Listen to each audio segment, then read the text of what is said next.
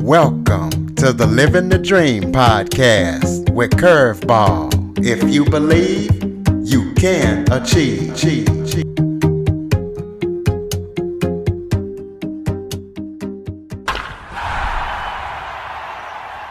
Jordan Scott.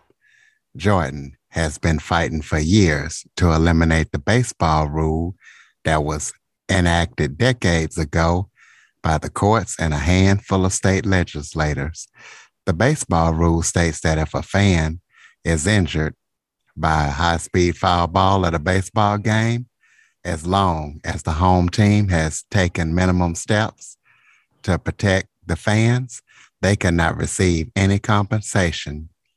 So we're going to be talking to him about that and how he got into that and anything else he wants to talk about. Jordan, thank you so much for joining me today. Thank you so much for having me. Thank you so much.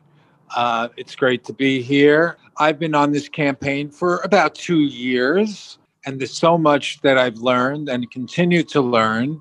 Uh, definitely, the baseball rule is something that I'm glad you brought up right away, and happy to talk about how that has been such a big part of baseball and how that has not incentivized the team owners to take care of the problem. So appreciate you bringing that up. Well, I know I explained in my words what the baseball rule is, but I'll let you explain it since you're the expert and and what is your argument against it? Sure. So baseball for 100, 100 more and 107 or 8 years they've had a clause, they've had something, a disclosure that when you had purchased the ticket to a game, it told you on the back of the ticket, and today, uh, maybe on the back of the e ticket, that they will not be responsible. They will not be held responsible for a ball that makes an injury or creates an injury. I believe that most people come to the games not thinking that a baseball is going to come and ruin their lives. So if they had an advanced knowledge of this, I think they would say that that disclosure of what baseball is telling us is somewhat hypocritical. They know from prior knowledge that somebody will be seriously injured or maimed or killed on a weekly or a biweekly basis um, throughout major leagues, and they do nothing to highlight that. The regulatory agencies, I believe, if they knew about this, they would have come in certainly around 50 years ago when a 14 year old young man, Alan Fish, had been killed at the Dodger game. In 2019, the last full baseball season, they were they were in a there in a 26 and one half week season, there were 15 people, one five, 15 people that was seriously injured and documented all of the injuries. There was a list of the injuries that these 15 people experienced in a 26 and one half week season. And that's almost an average of every two weeks, somebody being seriously injured. And certainly in the minor leagues, where there are three times as many more baseball games, some would say, wow, and that was only from the major leagues. So possibly in the same amount of time, there could have been three times as many more of those serious injuries. Well, what is the rationale behind the rule? Because I mean, I mean, somebody like me, I'm blind, so you might have I know I have blind friends that go to baseball games. So, what is the rationale behind that to make sure that they're not injured? Because even a sighted person can get injured and killed, but you know, other people that are disabled, they have a disadvantage. Very much, very much.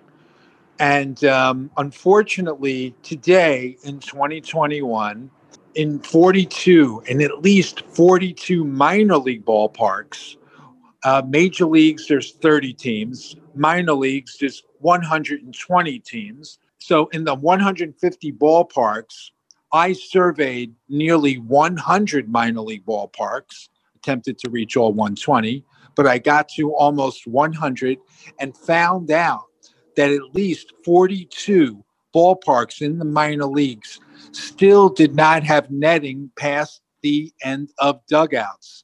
The little girl who had that serious head injury in Houston in 2019, she was hit with a ball past the end of the dugout. Unfortunately, that could happen today in the minor leagues in at least 42 ballparks. The only way that someone, whether they can see, whether they can see, are in a good place at a game is if we know that these ballparks have had some sort of independent netting council outside of baseball that had come in and took a look at the landscape of each of the minor league and major league ballparks and were able to tell the teams this is where you need to put the nets this will prevent these serious injuries. This is how far, this is how wide, this is how high those nets need to go. I think it is possible to create a serious injury free environment at these ballparks and and and allow handicapped or people who are visually impaired can't see or just a regular fan to be reassured that they and their family will have the most safe experience. Whether that experience will still bring foul balls that come up and come down and possibly land on folks, possibly, but that needs to, those discussions need to take place on what would be still considered acceptable in allowing foul balls to reach fans. There's no discussions, Curtis. There's no table, round tables of these type of things, um, possibly until I came along around two years ago. So, have you interviewed any baseball players about this issue, and do they share the same concerns, or are they unaware of it? Oh, they are aware of it. It's a double standard, unfortunately. The a couple of players that I've interviewed were minor league players who have to bear the burden knowing they're in a community that inevitably will hurt or seriously hurt someone. They do tell their own mom and dad or their own families, please, please sit behind the net. But they're not doing any sort of heroic act by getting on the public address and telling everybody else. Uh, they they're they are in a position where they are compromised they are in they are they are in the middle of a dream of trying to become major leaguers. They don't want to become whistleblowers, but they've told me on the record how they feel. It's not a good feeling being in a community that will event- inevitably hurt someone. They know it's not a matter of if somebody will be seriously injured, it's when. That's the minor leagues. And the major league players who had gone through the minor leagues who you would think that once they became major leaguers would have paved the way for safe baseball in the minor league community. But they haven't as of yet. The only time we hear from the major league players and when they go on the record is usually in the aftermath of somebody seriously being injured, similar to the little girl that was hurt in Houston in 2019. And then you had players telling us how they felt. And uh, but unfortunately, it, it doesn't get to the union negotiation, and it doesn't have a ripple down effect. There's been three or four different negotiating periods between the union and MLB that have asked for nets, but it's the fans that are sitting in the seats. We don't need to be a negotiating chip. N- negotiating chip. We need to be seriously taken. We, we need to be taken seriously and fans need to come to foul ball safety now and sign the petitions that I have about repealing the baseball rule and about more nets. So, hope that answers some of that.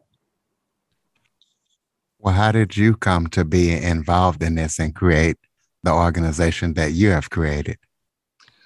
Yes, thanks for asking that because um, I'm a baseball fan and I know I know the balls go into dangerous sections. I've had a few experiences where I was close up. I had one experience in 2006 where I paid a lot of money for a ticket, but it was the only ticket I could find on that particular day. It was a big playoff game. I was sitting next to uh, Jerry Seinfeld, the celebrity, and I did not comprehend how these folks who sit here on a regular basis could can do it and be cool about it.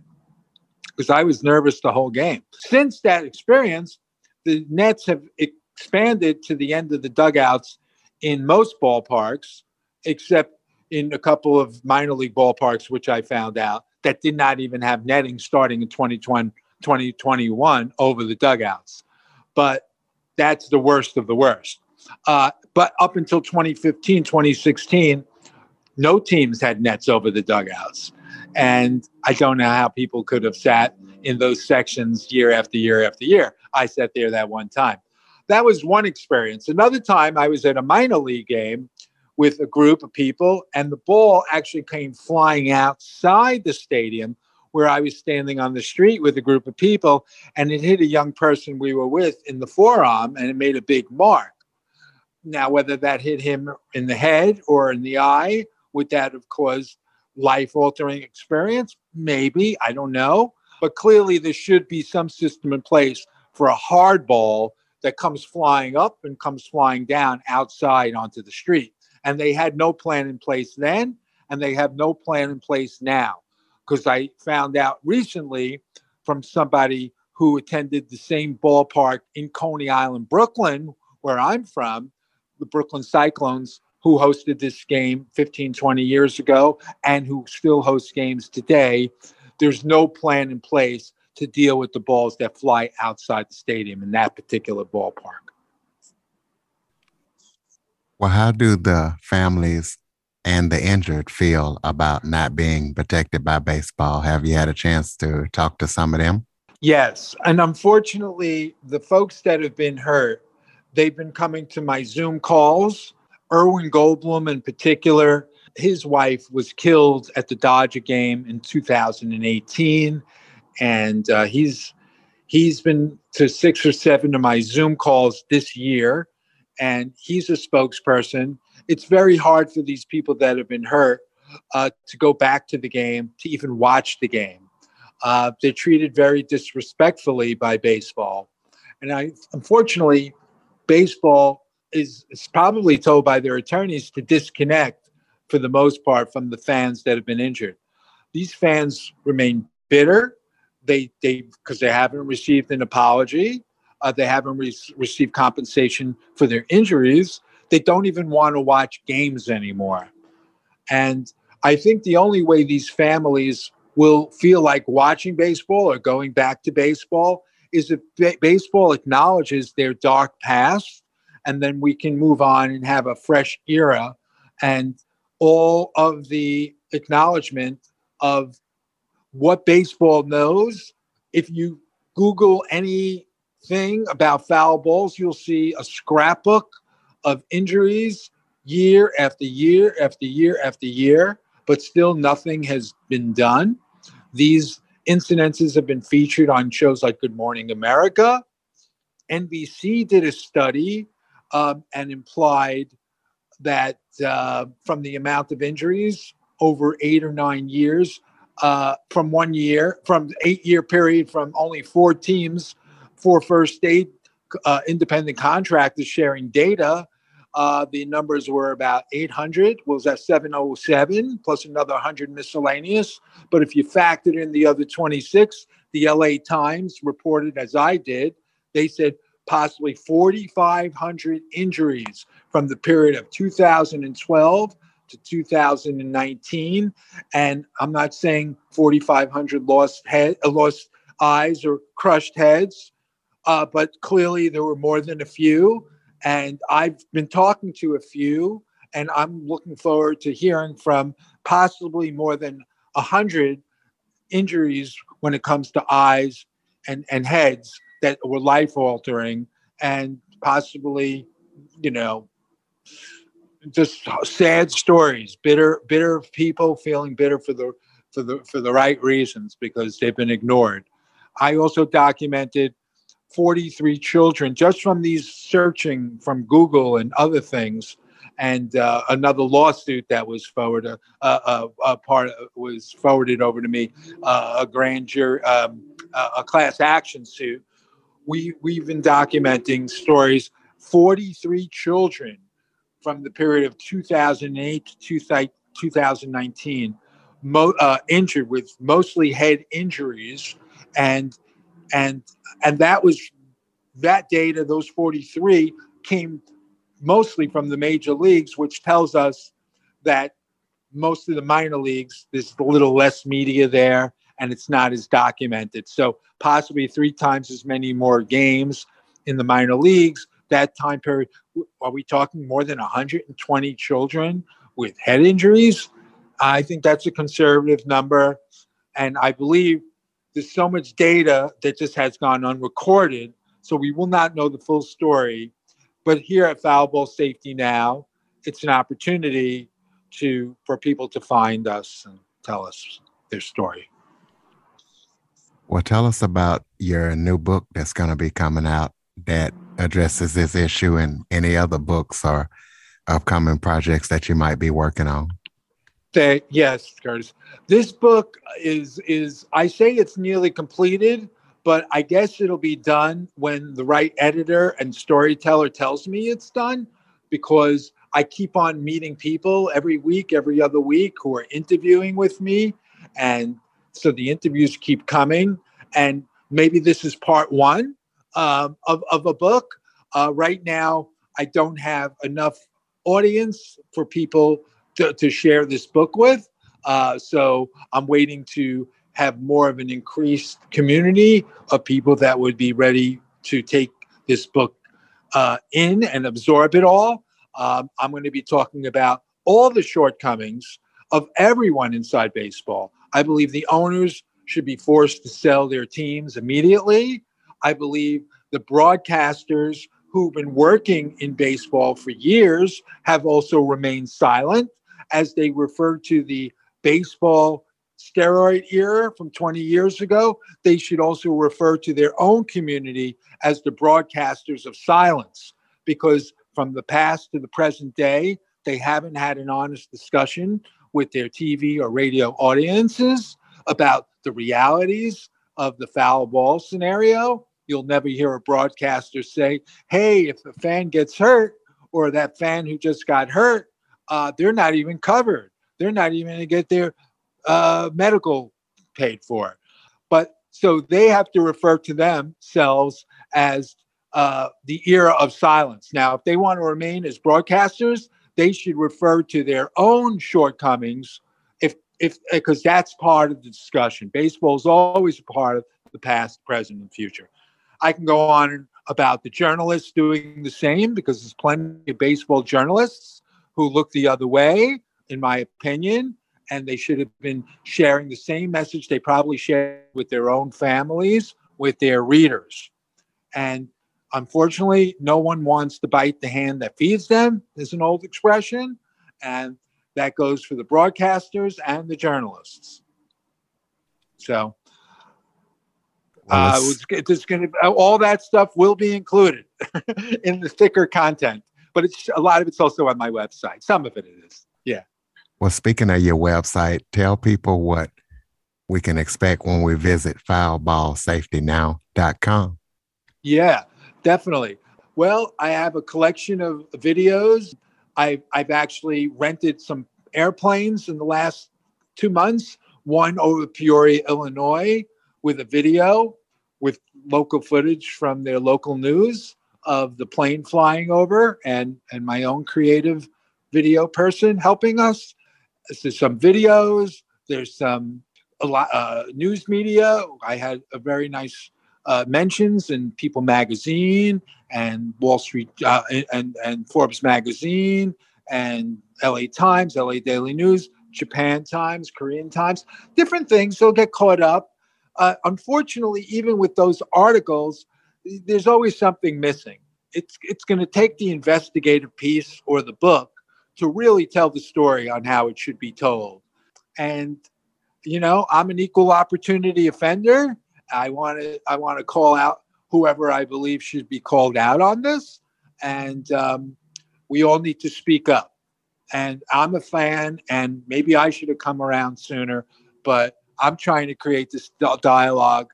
I'm not the only one who knows this, and I'm not the only fan who knows this. I illustrated just a second ago about the broadcasters and the writers. Well, I believe fans know this as well, but I clearly believe that I could be an advocate for fan safety and awareness. And people can go to the website foulballsafetynow.com and sign the petitions or send me a message. Or if they know somebody who was hurt by a foul ball or want to just discuss any questions with me, uh, you know, I'm happy to talk to people on or off the record.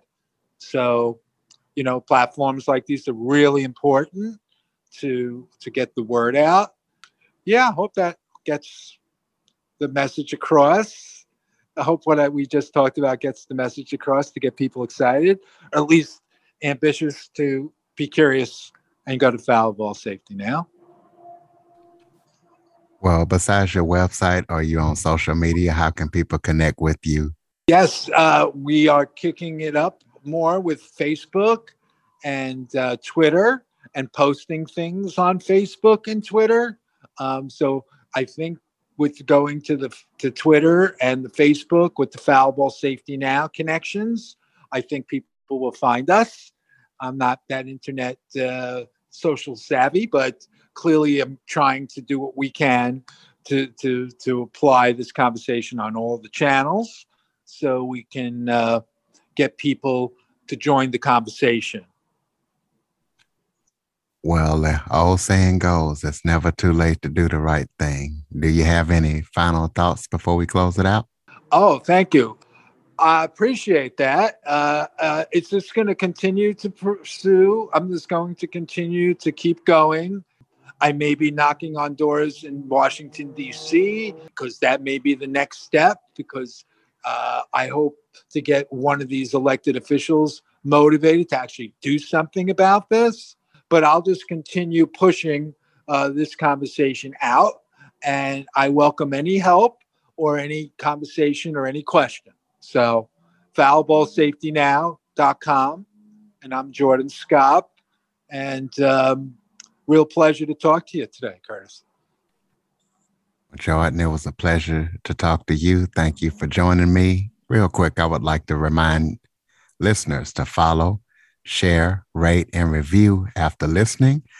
Android listeners, go to the Google Play Store and download the Living the Dream with Curveball podcast app. Jordan Scott, thank you so much for joining me today. Thank you, everyone. Thank you, Curtis. Share, rate, and review after listening. Android listeners, go to the Google Play Store and download the Living the Dream with Curveball podcast app. Jordan Scott, thank you so much for joining me today. Thank you, everyone. Thank you, Curtis. For more information on the Living the Dream podcast, visit www.djcurveball.com. Until next time, stay focused on living the dream. dream.